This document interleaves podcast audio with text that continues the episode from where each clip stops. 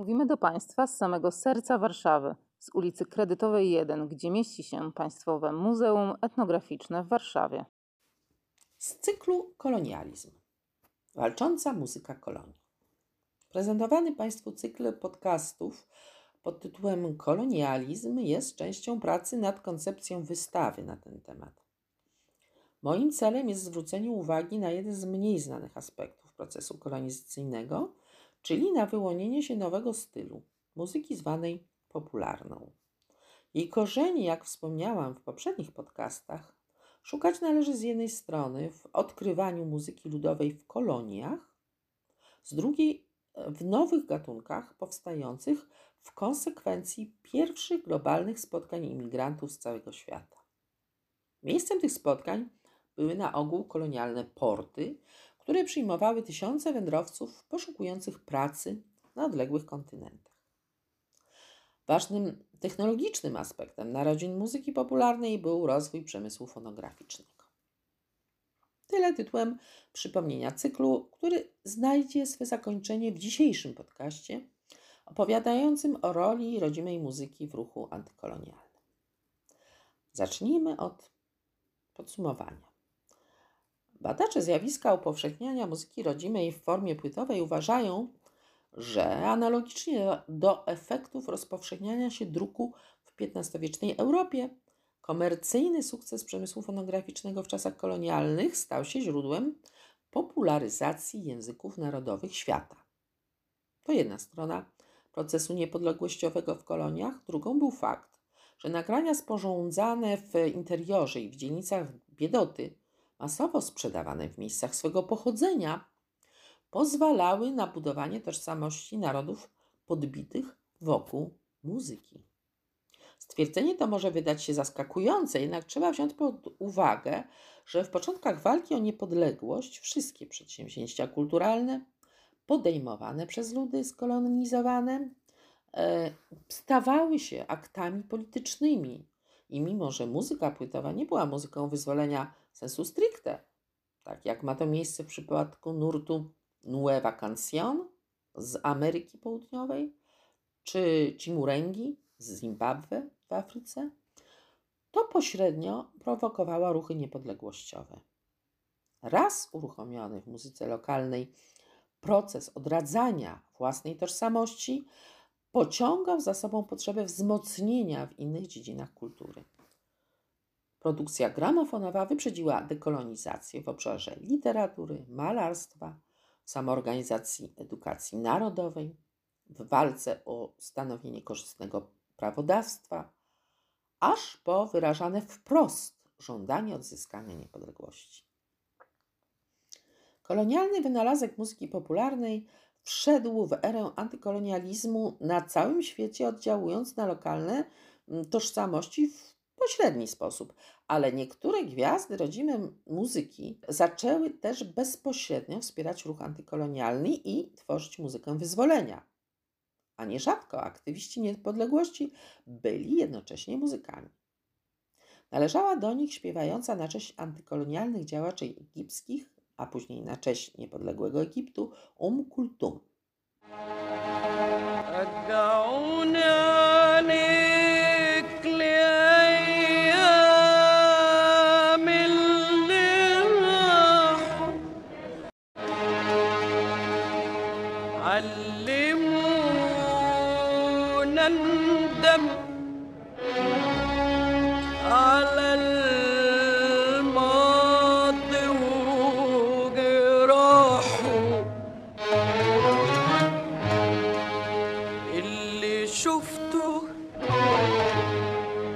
قبل ما تشوفك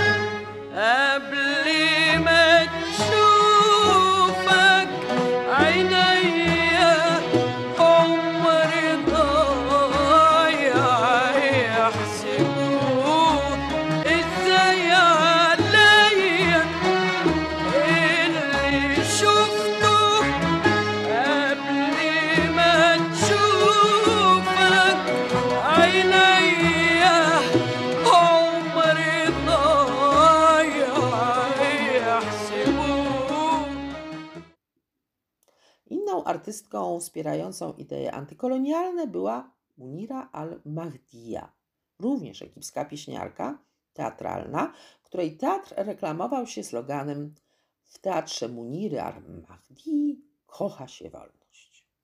Na drugim końcu imperialnych mocarstw znajdujemy Li Yinhui, chińskiego kompozytora, pasjonata muzyki ludowej swego kraju i twórcę stylu Shai Daigu, który wprowadził do ówczesnej muzyki chińskiej elementy muzyki zachodniej oraz jego córkę, pieśniarkę Li Minhui, zaangażowaną w lewicowy ruch niepodległościowy Chin. Ruch obywatelskiego nieposłuszeństwa, którego ideologiem był Mahatma Gandhi, znalazł swoje wzmocnienie w tamilskim kinie muzycznym. Już w pierwszym udźwiękowionym filmie tego nurtu pod tytułem Kalidas z 1931 roku, pomimo mitologicznej narracji, pojawiła się propagandowa piosenka o Gandhim oraz o Indyjskim Kongresie Narodowym autorstwa Bhaskara Dasa, pierwszego tamilskiego autora tekstów do piosenek filmowych. Zjawisko nasiliło się, a największą swą reprezentację w filmie tamilskim osiągnęło w osobie pieśniarki Sundaram Bal.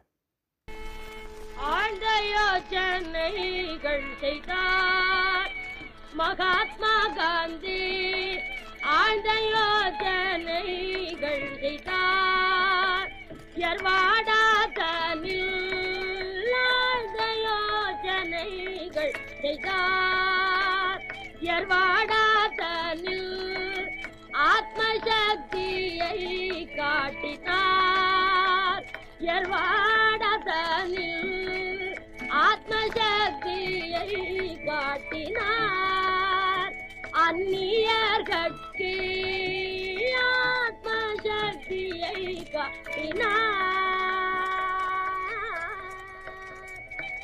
கரை காண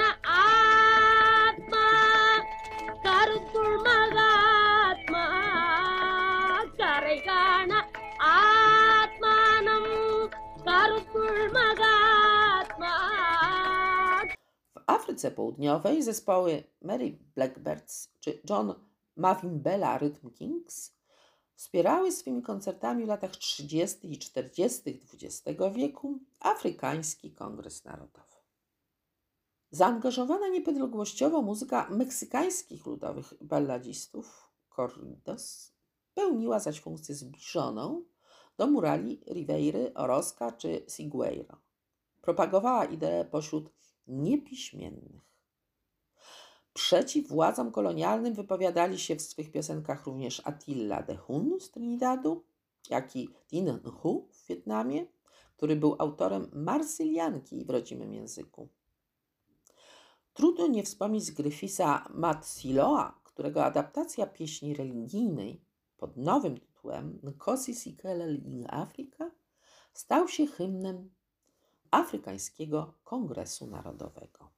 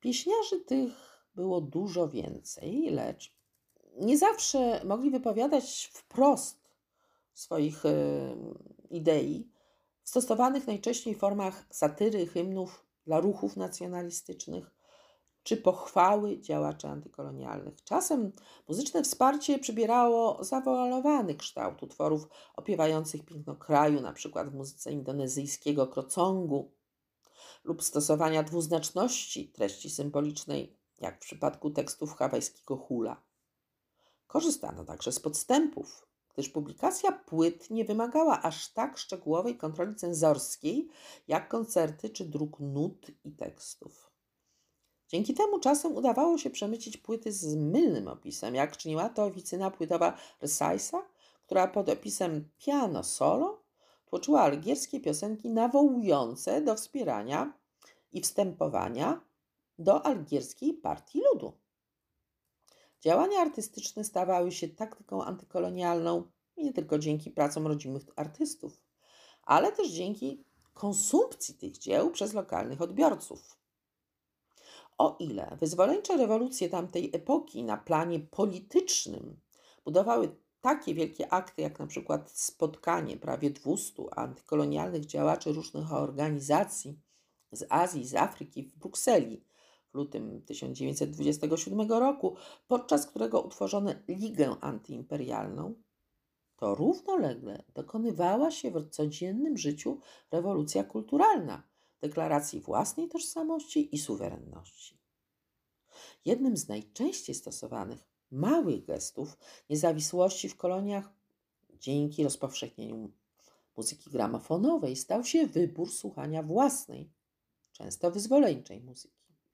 Dziękuję za wysłuchanie tej serii i zapraszam niebawem do innych muzycznych smaczków na naszym muzealnym kanale Spotify.